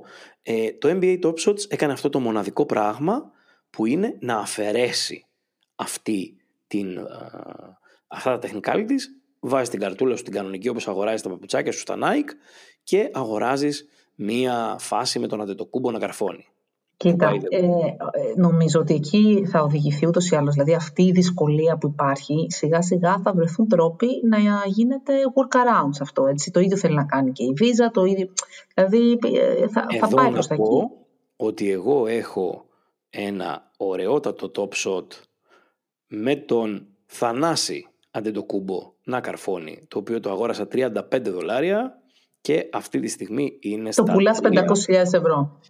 Όχι, όχι, αυτή τη στιγμή το πουλάω 350 δολάρια. Έτσι, 10 Ωραία. φορές την τιμή Μια του. χαρά. Μια Θα το χαρά. αγοράσει Τίμιο. κάποιος, θα τα αγοράσει κάποιος και θα έχω βγάλει απλά 10 φορές τα λεφτά μου. Ε, αλλά αυτό είναι μία... Θα μας το δεν- πεις, υπόσχεσαι θα μας το πεις όταν πουληθεί αυτό; Μ, ναι, φυσικά. Εγώ αυτό που Ωραία. κάνω ε, σαν πείραμα είναι να πάω και να, επειδή μου κάνουν bid για να το αγοράσουν, πηγαίνω και ανεβάζω κάθε μέρα 10 δολάρια την τιμή του. Δηλαδή αυτή τη στιγμή τώρα είναι, ξέρω εγώ, στα 75 δολάρια, κάτι τέτοιο. Κάθε μέρα τσιμπάω και 10 δολάρια και 5 δολάρια και 10 δολάρια και την ανεβάζω. Θα την ανεβάσω 10 φορές επάνω και θα το πουλήσω. 10 φορές. Ωραία. Φαντάσου αγοράζοντας μία κάρτα, μία κάρτα μέσα σε εισαγωγικά, έτσι μιλάμε τώρα για ένα, μην είναι, μην είναι μία σκηνή που ο Θανάσης Αντιτοκούμπο καρφώνει. Έχουν βγει άλλες ε, χίλιες νομίζω. Ε, Υπάρχουν χίλια NFTs με τη συγκεκριμένη σκηνή. Το ακριβότερο NFT με τη συγκεκριμένη σκηνή που είναι το πρώτο που βγήκε, γιατί αυτές οι κάρτες έχουν νούμερο. Εγώ έχω- Αρρύθμιση. Α, ναι, ναι, έχουν μια ρύθμιση. Εγώ έχω φαντάσου τώρα ε, από τα 1000 το 436, κάτι τέτοιο. Δεν έχω δηλαδή κάποιο σημαντικό. Ούτε τα στρόγγυλα, ούτε τα, το πρώτο ή το τελευταίο. Το πρώτο αυτή τη στιγμή πωλείται στις 4.500. Το νούμερο 1. εντάξει. Εδώ απλά να πούμε ότι πίσω από αυτό υπάρχει ένας χρόνος που πρέπει να αφιερώσει κάποιος για να μπει, να εξοικειωθεί, να μάθει και να Μμμ. φτάσει σε αυτό το Ναι. σημείο. Ε, υπάρχει ένας χρόνος και αυτό που δεν το λέει ο πάρα πολλής κόσμος είναι ότι για να φτάσεις είτε να φτιάξεις είτε να αγοράσεις υπάρχουν αυτά τα τρία που αναφέραμε ότι μπορείς να μπεις. Τα αναφέραμε αυτά, δεν τα αναφέραμε που μπορείς να φτιάξεις NFT. Τα, ε, βέβαια, τα αναφέραμε πριν. Ωραία. Είπαμε. Υπάρχουν αυτοί οι τρεις χώροι που μπορείς να φτιάξεις NFT. Απλά αυτό που πρέπει να έχει ο κόσμος που θα μας ακούσει και θα πει Α, είμαι καλλιτεχνάρα, τώρα θα πάω να κάνω ένα NFT. Υπάρχει ένα μεγάλο κομμάτι που λέγεται gas fees και είναι στην ουσία τα χρήματα που πληρώνεις για να το φτιάξεις την πλατφόρμα και έχουν να κάνουν με την υπολογιστική δύναμη που χρειάζεται την τρέχουσα στιγμή με βάση το δίκτυο του Ethereum ε, για να φτιαχτεί αυτό το NFT. Πράγμα που σημαίνει ότι αν, ας πούμε, για παράδειγμα, πέσετε ε, πάνω σε ε, κινήσεις ή μετακινήσεις χρημάτων μεγάλων ποσών, που σημαίνει ότι η υπολογιστική δύναμη χρειάζεται αλλού, θα πληρώσετε για το NFT πολύ, πολύ περισσότερα χρήματα σε gas fees. Σε, δηλαδή είναι σαν να λέω ότι αποφάσισα να πάω μια βόλτα με τη μηχανή μου, απλά αποφάσισα να πάω σε μια μέρα που η βενζίνη είναι πάρα πολύ ακριβή. Μπορώ να πάω σε μια μέρα που η βενζίνη θα είναι πιο φτηνή. Άρα αστεράκι σε αυτούς που θέλουν να ασχοληθούν, ε, να προσέχετε τα gas fees παιδιά, γιατί υπάρχουν μέρες και ώρες που είναι πάρα πολύ ακριβά. Γιατί μπορεί να δώσεις, ξέρω εγώ, ένα NFT 35 δολάρια και να πληρώσεις 150 δολάρια σε gas fees μόνο και μόνο για να το δημοσιεύσεις. Άρα δεν θα σε συμφέρει να το πουλάς 35 δολάρια, θα πρέπει να το πουλάς ε, 400 δολάρια για να βγάλεις χρήματα. Ε, γενικά είμαστε στην εποχή που ένα JPEG ή ένα tweet μπορεί να γίνει Ναι, μια αγοραπολισία εκατομμυρίων δολαρίων. Έτσι. Πάμε όμως να μου πεις, γιατί καλά, ο ένας πες έκανε και από ένα έργο επί 5.000 μέρες. Κάπως να το Μπράβο. καταλάβω. Ο άλλος ο τύπος ε, ο οποίος έγραψε ένα tweet και πουλήθηκε με 2,9 εκατομμύρια για πες ποιος ήταν. Εντάξει, τώρα εδώ να πούμε ότι εγώ με τον Dorsey έχω βεντέτα από παλιά, έτσι. Τον συμπαθείς; Το όχι, το θεωρώ τεράστιο μαλάκα. Τι εννοείς; Ε, ο άνθρωπος πήρε... Πρώτον δεν βρίζουμε σε αυτό το podcast. Τι Δεύτερον, εννοείς, δεν έχω, δεν έχω δεύτερον δέκα ούτε το βρισχές. Μάρκ συμπαθείς, ούτε κανέναν δεν συμπαθείς. Ναι ρε φίλε Νάδα, τώρα να, να το Και κουβεντιάσουμε. επίσης, αγάπη. ε, θα σου πω, ο Πες. Τζακ Τόρσον καταρχάς είναι πιο ωραίος. Θα ξεκινήσουμε από τα βασικά, όχι εντάξει. Το ότι είναι Όχι, πιο εντάξει. ωραίος από το Μάρκ που είναι σαν εξωγήινο ας πούμε, του δίνει την άνεση. Καταρχήν είναι χιψτεράς του κερατά. Ναι, μωρέ, Γιατί πλάκα κάνω. Πέρσι Καταρχάς είπε- θα πούμε την είδηση. Το πρώτο την πού- tweet Πες του την, πες την. CEO Jack Dorsey πουλήθηκε για ε, 2,9 2,9 εκατομμύρια. Ναι. Γιατί έγραψε This is my first tweet. Τι είχε γράψει, κάτι, κάτι τέτοιο. Just setting up my Twitter. Ναι, just, μπράβο. Just setting Ναι, up ναι, my ναι. tweet. Ναι.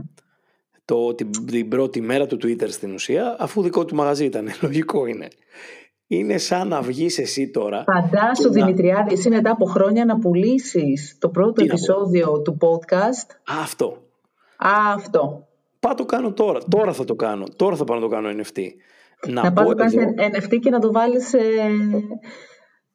θα- θα το, θα το, δεν θα το βάλω, θα το αφήσω την τιμή ελεύθερη εντελώς. έτσι, Δηλαδή, να έτσι, πω, έτσι.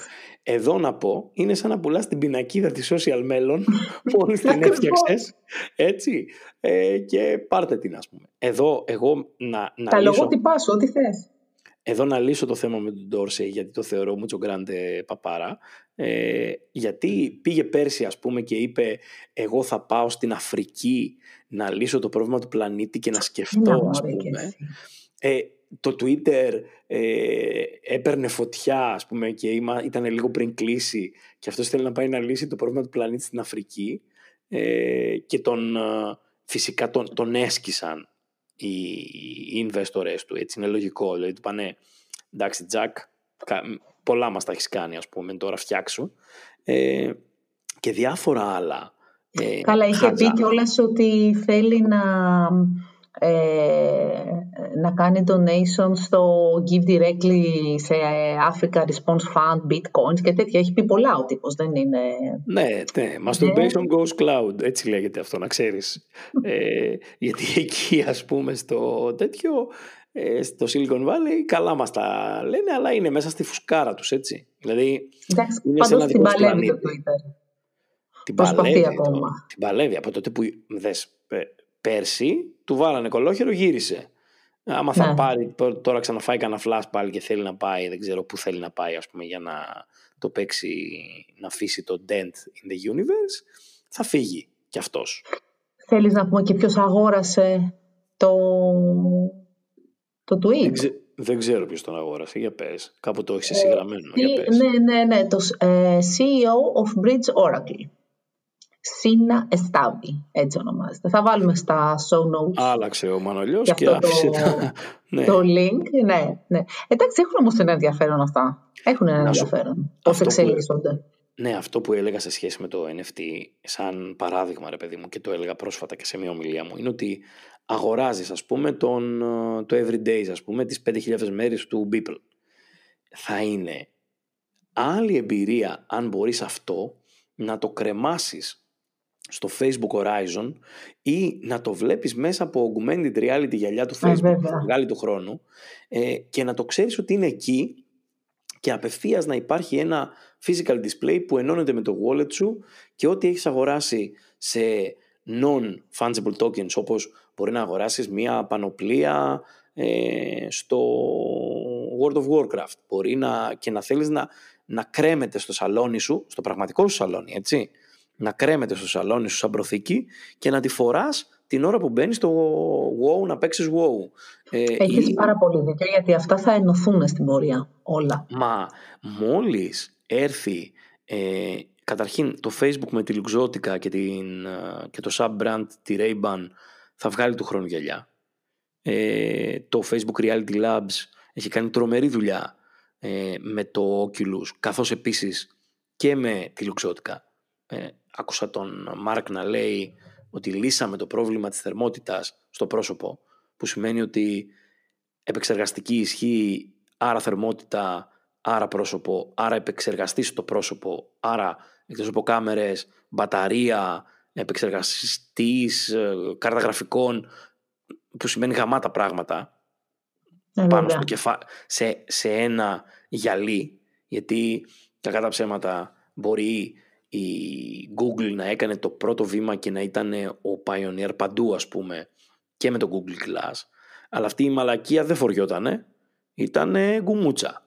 Θα μου πεις καβαλιότανε το πρώτο ποδήλατο ή πετούσε το πρώτο αεροπλάνο; Όχι. Ή ο πρώτος υπολογιστής ήταν μικρός και ελαφρύς; Μπράβο ακριβώς. Άρα ε, έρχεται τώρα σε μια λίγο πιο όρημη γιατί είναι ακόμα στην αρχή της και το AR και το VR έρχεται το Facebook κάνει μια τέλεια συνεργασία με τον ε, leader στο χώρο των γυαλιών που είναι η Luxottica γιατί έχει αγοράσει όλα τα brands που ξέρουμε και θα βγάλει ένα τέλειο πράγμα.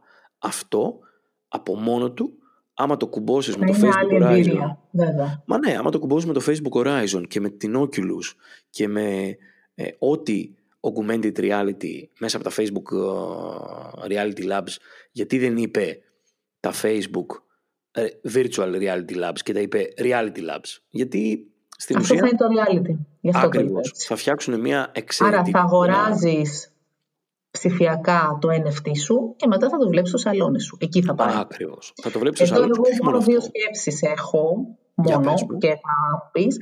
Το ένα είναι το κομμάτι του copyright όπως σε όλα. Δηλαδή μπορεί να πάει να φτιάξει κάποιος ένα NFT για ένα asset το οποίο πούμε, δεν το δημιούργησε αυτός αρχικά. Ε, ένα κομμάτι είναι αυτό. Εδώ να πούμε, γιατί αυτό συνέβη που λες, υπάρχει τύπος ο οποίος ε, έκαψε έναν Banksy και τον έκανε NFT. Και τον πούλησε και μάλιστα πάρα πολύ ακριβά. Δεν ξέρω πώς τον πούλησε. Μπορώ να γκουγκλάρω όση ώρα ε, μιλάμε για να σου πω... Εντάξει, αυτό, αυτό δεν είναι ακριβώς ότι ε, πούλησε τον Banksy. Στην ουσία πούλησε προφανώς το δικό του ε, τον πούλησε για 380.000. Κάτσε, εδώ έχω μία ερώτηση όμως, γιατί εγώ δεν το ήξερα αυτό, τώρα το ακούω. Αυτός πούλησε το, το καμένο; Όχι, όχι. Σωστά. Αυτός πήρε το ε, πίνακα του Banksy. Τον Banksy. Ωραία. Τον... τον αγόρασε, ήταν δικό του δηλαδή. Ήταν όχι. δικός του ρε παιδί μου, τον αγόρασε. Ήταν δικός του. Ε, ήταν ένας πίνακας που λέγεται Morons. Ε, είναι του 2006. Και στην ουσία αγοράστηκε για 95.000 από μια εταιρεία που λεγόταν ε, Injective Protocol και είναι blockchain ε, φίρμα. Πήρε την, ε, το έκαψε ο τυπάκος και το έκανε πριν το κάψει, το είχε σκανάρει και το έβαλε σαν NFT. Καταλαβαίνεις. κατάλαβα, κατάλαβα. Άρα, ναι, γιατί εγώ νόμιζα ότι αυτός πούλησε σαν NFT σαν ρε παιδί μου πώς είναι όταν κάνουν ε, κάποιο installation ή κάποιο Μπράβο, performance; Ναι. Όχι, Νομίζω όχι. ότι πούλησε το performance του ΚΕΟ τον πίνακα που κάνει 95.000 και εκεί δεν μπορούσα να καταλάβω το Όχι, όχι. Το Αυτός πήγε και στην ουσία έκαψε το ναι. πίνακα Κατάλαβα. και ο πίνακας υπήρχε ε, μόνο σε ε, non-fungible token. Ναι, Ακριβώς. Αυτό όμως επειδή Αυτό έγινε πολύ... νομικά αν στέκει. Πώς δεν στέκει νομικά, γιατί ε, έγινε μια πολύ μεγάλη κουβέντα και κάναμε και μια δηλαδή, κουβέντα. Δηλαδή, αν ο Banksy πάει και του κάνει, ας πούμε, μήνυση. Δεν μπορεί να του κάνει μήνυση ο Banksy, γιατί του ανήκει ο πίνακας. Αυτό. Σωστά. Αυτό όμως που έγινε σαν κουβέντα και κουβεντιάστηκε γενικότερα, ε, ο Banksy έχει ένα, ε, αν θέλεις, έχει φτιάξει μια, ένα ίδρυμα το οποίο το λέει Pest Control. Το Pest Control είναι στην ουσία το ίδρυμα που έχει φτιάξει ο Banksy για να ε, κάνουν ε, validate τη γνησιότητα των ε, δικών του έργων.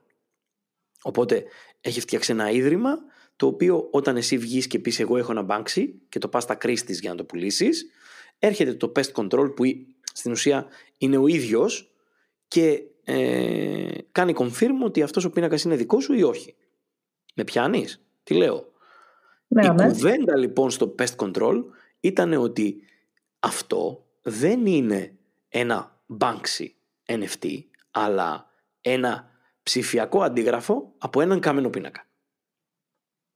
Και, Πολύ ενδιαφέρον. και δεν το αναγνωρίζει ο ίδιος, ο Banksy, είναι ε, στην ουσία ότι ε, α- αν ε, διάβασα μια πολύ ενδιαφέρουσα άποψη ενός τύπου το, που στην ουσία ο άνθρωπος ασχολείται ρε παιδί μου με, το, με, με τη μοντέρνα τέχνη και λέει μπορείς να πεις οτιδήποτε οτιδήποτε θέλεις για ένα έργο τέχνης. Ε, μπορεί εσύ να πεις ότι ο Πόλοκ ε, ζωγράφισε με το τσουτσούνι του ρε παιδί μου και μπορεί να το κάνει οποιοδήποτε.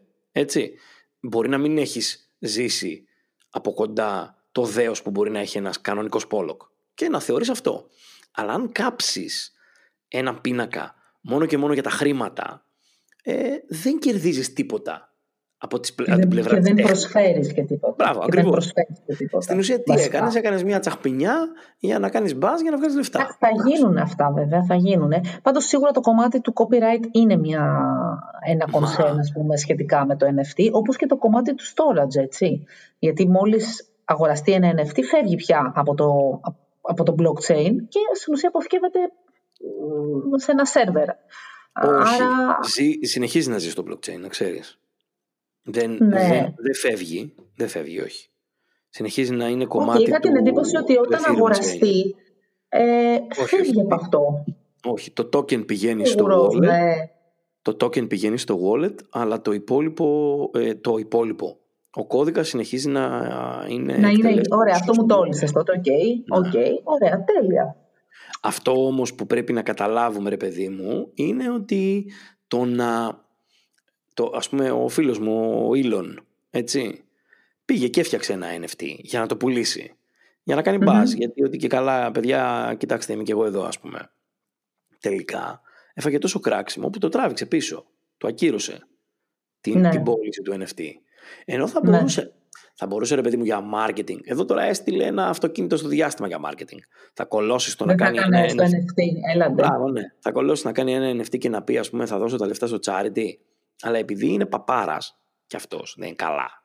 Δηλαδή, Ε, ο Δημητριάδης έχει βγάλει μέχρι στιγμής παπάρες σε αυτό το podcast τον Elon Musk, τον Mark Zuckerberg ε, και ε, τον CEO του, του Twitter, τον Jack Dorsey. Αυτά μέχρι στιγμής, έτσι. Δεν έχουμε ακόμα ολοκληρώσει, φαντάζομαι. Άκουμε τώρα, άκουμε.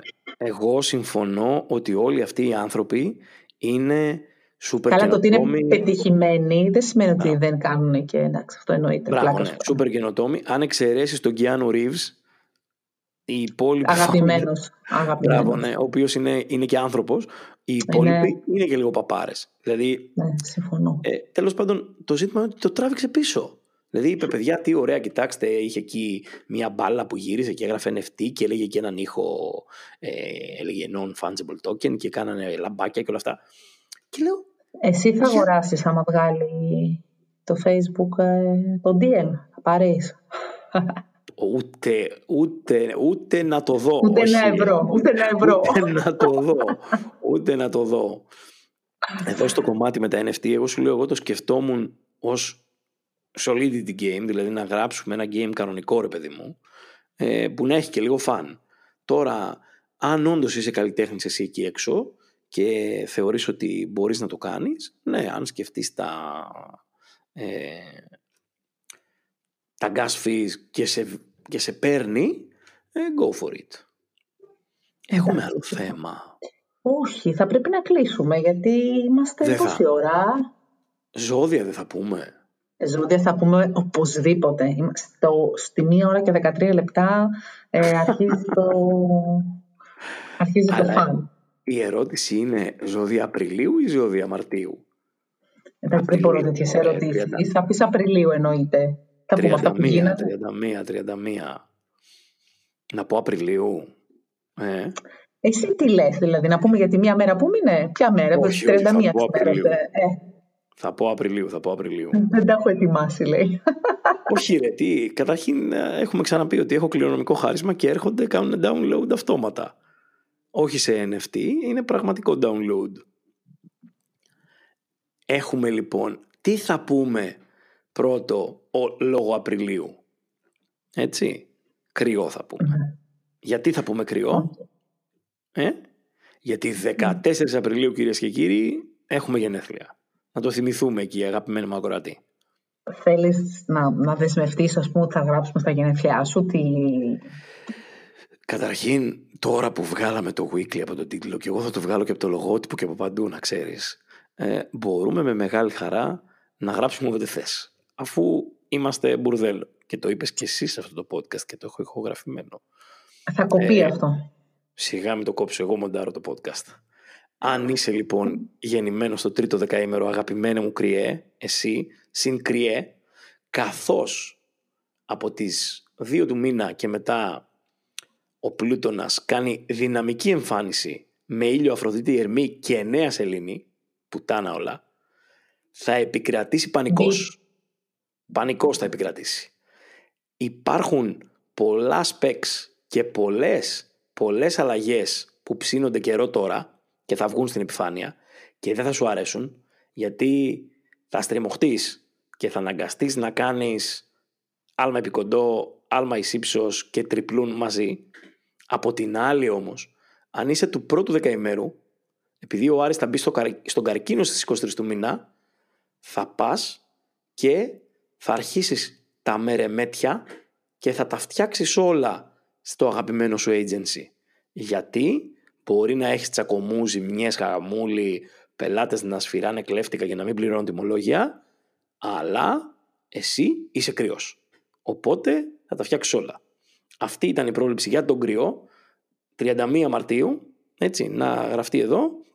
14 Απριλίου θα περιμένω non-fungible tokens, δεχόμαστε altcoins, δεχόμαστε ό,τι θέλετε σαν δώρο γενεθλίων.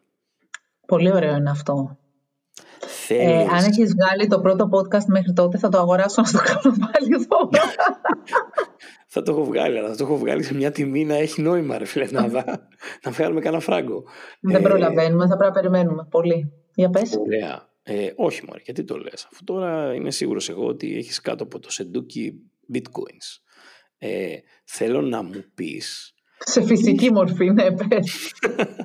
θέλω να μου πεις τι θα συμβούλευες το μελλοντικό σου εαυτό. Ε, να, αγοράσει, να αγοράσει NFT τώρα. NFT, όχι γενικά blockchain. NFT, ναι. Κοίτα, εμένα τα NFT με, ε, με αγγίζουν περισσότερο γιατί συνδυάζουν και στα δύο μου κομμάτια. Το ένα κομμάτι που έχει να κάνει με, με design, με ναι, τέχνη γενικώ κλπ. Και, και το άλλο τη τεχνολογία. Οπότε και πιστεύω ότι η τέχνη είναι σταθερή αξία ούτως ή άλλως πάντα σε κάθε μορφή και θα συνεχίσει να είναι έτσι ακόμα και στο ψηφιακό.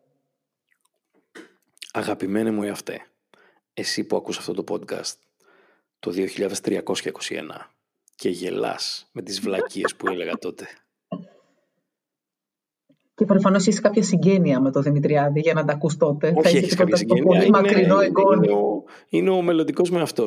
Να ξέρεις ότι έχω ένα hardware wallet το οποίο έχει μέσα πάρα πολλά coins, altcoins, Αλλά ξέχασε, ξέχασε, ξέχασε τη φράση και χάθηκε και αν ψάξεις, Και αν ψάξεις στα τατουάζ του παππού σου, θα το βρεις. Ωραία. Λοιπόν, κάπως έτσι νομίζω ότι μπορούμε να κλείσουμε το, το σημερινό note του My Future Self. Έτσι, κόπηκε το weekly, κόπηκε. Και λέει τώρα, επειδή είμαστε ανάποδοι και οι δύο, το πλακώνουμε κάθε εβδομάδα. Το ξέρει πάλι Και το, το κάνουμε daily notes. Το, το κάνουμε daily, γιατί μας έφυγε το άγχος, και είναι. Μια χαρά, ωραία. Ε, κοιτάξτε, μπορούμε να το κάνουμε και κάθε εβδομάδα, δεν σημαίνει κάτι αυτό. Έτσι. Είναι notes to my future self, unknown dimension. Σας ευχαριστούμε πάρα πολύ που μείνατε μέχρι το ε, μία ώρα και 18 λεπτά. Ευχόμαστε να είναι ένας πολύ ωραίος μήνας αυτός που θα ξεκινήσει.